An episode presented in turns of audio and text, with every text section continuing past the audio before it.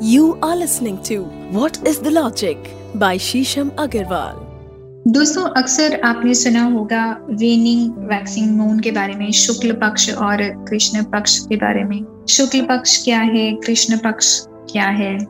ये क्या आ, होते हैं? इनका क्या रेलेवेंस है? ये किस संदर्भ में होते हैं? हम सबको पता है कि हम भारतवर्ष में ज़्यादा करके लूनर कैलेंडर चंद्र कैलेंडर फॉलो करते हैं। तो हमारे जो दिनचर्या है, हमारी जो बॉडी है, वो सरकारियन मूवमेंट है, वो सब कुछ शुक्ल पक्ष या कृष्ण पक्ष पर ही निर्धारित है। सब कुछ मून की मूवमेंट पर लूनर साइकिल के ऊपर आधारित है।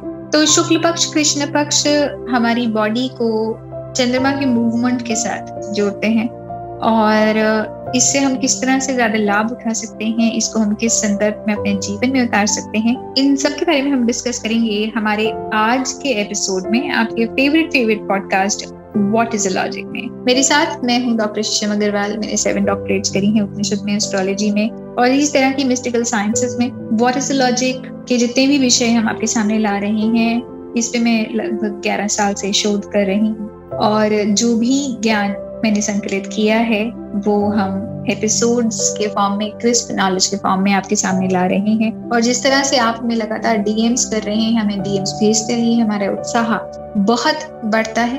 और जिस तरह से आप इंटरेस्ट ले रहे हैं, जिस तरह से आपको फ़ायदा हो रहा है, और जिस तरह से इस ज्ञान गंगा से आपका जीवन लगातार बदल रहा है। लोग डीएम करते हैं कि किस तरह से इस ज्ञान से उनके जीवन में परिवर्तन आ रहा है, किस तरह से वो वॉट इज़ लॉजिक या उपनिषद के चीज़ों को अपने जीवन में उतार रहे हैं। उनकी सोच में परिवर्तन आया है, उनके जीवन में परिवर्तन आया है, उनकी लाइफ में परिवर्तन आया है, जीवन शैली में परिवर्तन आया है। तो ये सब देखते ही बनता है। हम आपके बहुत बहुत आभारी हैं और बिना विलंब के अब शुरू करते हैं। हमारा अगला एपिसोड वॉट इज़ लॉजिक में शुक्ल पक्ष और कृष्ण पक्ष का ज्ञान।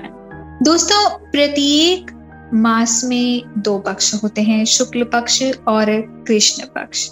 अमावस्या पूर्णिमा तक शुक्ल पक्ष होता है, जिसमें चंद्रमा की कलाएँ बढ़ती चली जाती हैं। इन दिनों में जब आप आकाश में देखेंगे तो आपको महसूस होगा कि चंद्रमा का प्रकाश निरंतर बढ़ता ही जा रहा है। जब हम कोई भी शुभ कार्य करते हैं तो हम शुक्ल पक्ष को ज़रूर देखते हैं, क्योंकि बढ़ता हुआ चंद्रमा का प्रकाश, बढ़ती हुई चंद्रमा की कलाएँ, हमारे जीवन में भी जब हम उस समय कोई शुभ कार्य करेंगे तो उस चीज़ को बढ़ाएँगे एक्सपैंड करेंगे। तो जो शुक्ल पक्ष है, वो एक्सपेंशन को रिप्रेजेंट करता है, वो बढ़ाने को रिप्रेजेंट करता है। अब अमावस में चंद्रमा का तेज बिल्कुल ही बुझा हुआ होता है और पूर्णमासी तक आते आते चंद्रमा अपने आप में पूर्ण हो जाता है। अगर हम देखते भी हैं तो हमें प्रॉपर स्फेरिकल सर्कुलर शेप नज़र आती है चंद्रमा की। तो शुक्ल पक्ष किसी भी काम को न केवल बढ़ाता है, बल्कि उसको उसकी पूर्णता भी देता है, उसकी होलसमनेस देता है। हम ब्रह्मांड में लगातार परफेक्शन नहीं ढूंढ रहे, बल्कि हम एक टोटालिटी हम एक एब्सोल्यूटनेस ढूंढ रहे हैं। जब भी हम कोई कार्य करते हैं तो हम केवल भौतिक रूप से उसके अंदर परिवर्तन नहीं लाना चाहते, हालाँकि ये भी इम्पोर्टेंट चीज़ है। बट पहला परिवर्तन जो आता है, वो हमारे आंतरिक मन में आता है, हमारे शरीर में आता है, और वो परिवर्तन जब एब्सोल्यूट होता है, हमारे अंदर उस पूर्णता को लाता है तो वही पूर्णता बाहर भी प्रतिफलित होती है। और शुक्ल पक्ष में कोई भी कार्य करने से चाहे वो विद्या का उपार्जन हो या आप कोई नया काम करना चाहते हो, कोई बिज़नेस करना चाहते हो, किसी नए प्रोजेक्ट को शुरू करना चाहते हो, चाहे विवाह संबंधी कार्य हो या फिर किसी दंपत्ति का कोई कार्य हो, हमेशा शुक्ल पक्ष को ज़रूर विचार किया जाता है, क्योंकि हम चाहते कि वो हर एक कार्य आपके जीवन में बढ़े, विकासरत हो और आपके जीवन में उसे पाकर या उसके संग होकर पूर्णता हमेशा बनी। पूर्णमासी से या पूर्णिमा से अमावस तक कृष्ण पक्ष है। इस पक्ष में चंद्रमा की कलाएँ निरंतर घटती रहती हैं। इस पक्ष में प्रतिदिन चंद्रमा का प्रकाश कम होता रहता है। इसीलिए इन्हें अंधेरे दिनों के नाम से भी जाना जाता है, क्योंकि प्रकाश कम हो रहा है, लाइट डिम हो रही है तो रात्रि में अंधेरा सा प्रतीत होता है। इसीलिए इन्हें अंधेरे दिनों में जाना जाता है। कोई भी विधि विधान इस समय नहीं किया जाता और उन चीज़ों को किया जाता है जिन चीज़ों की ऊर्जा को हम चाहते हैं कि वो हमारे जीवन से बाहर चला जाए।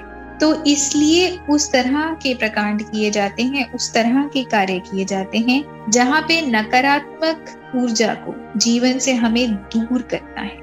तभी हम कृष्ण पक्ष का विचार करते हैं।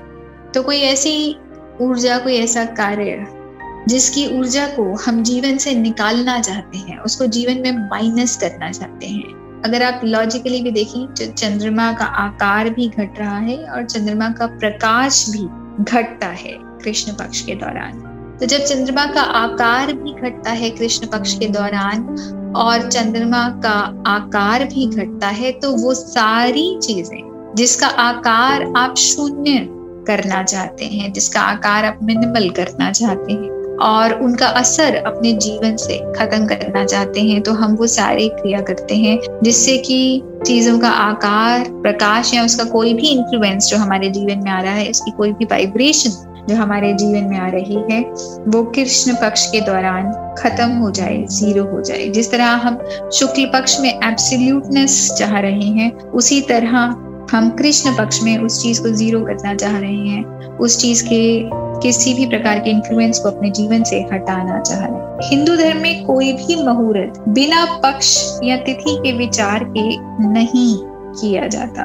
तो इसलिए शुक्ल पक्ष और कृष्ण पक्ष का जो विचार है वो अत्यंत अत्यंत इंपॉर्टेंट है और इसे हमें ज़रूर देखना चाहिए। ये केवल हमारे धर्म में नहीं है, अभी तो और भी धर्मों में इसका अनुसरण किया जाता है और न केवल भारतवर्ष में, अभी तो बहुत सारे ऐसे देशों में वैक्सिंग और वेनिंग मून का विचार किया जाता है। बहुत सारी ऐसी यूरोपियन कंट्रीज़ हैं, बहुत सारी ऐसी ट्राइब्स भी हैं, बहुत सारे ऐसे धर्म भी हैं कल्चर्स भी हैं, जहाँ पे वेनिंग और मून का मतलब शुक्ल पक्ष और कृष्ण पक्ष का घटते और बढ़ते चंद्रमा का विचार किया जाता है। और बहुत सारे जो इसमें समझने वाली बात है वो ये है कि बहुत सारे अलग धर्मों ने अपने अपने तरीके से इस सेम कॉन्सेप्ट को खुद से जाना है, खुद से इसका आविष्कार किया है। और उसके अराउंड अपने लाइफस्टाइल को, अपने जीवन की दिनचर्या को, अपने विचारों को, अपने रीत रिवाजों को इसके अराउंड बनाया है। तो कहीं ना कहीं सबने चंद्रमा की गति के साथ, चंद्रमा के प्रकाश के साथ अपने जीवन की गति को, अपने जीवन के विचारों को घटता बढ़ता पाया है। एक और भी चीज़ है कि चंद्रमा को हम मन का कारक मानते हैं। तो जब शुक्ल पक्ष होता है तो ये माना जाता है कि ऑटोमेटिकली हमारा जो शरीर है या हमारा जो मन है, वो पॉजिटिविटी के साथ ज़्यादा जुड़ता है। और जब कृष्ण पक्ष होता है तो हम इतने उत्साहजनक नहीं होते या हम लथार्जिक ज़्यादा फील करते हैं या कई बार हम अपने मन में नेगेटिविटी ज़्यादा फील करते हैं।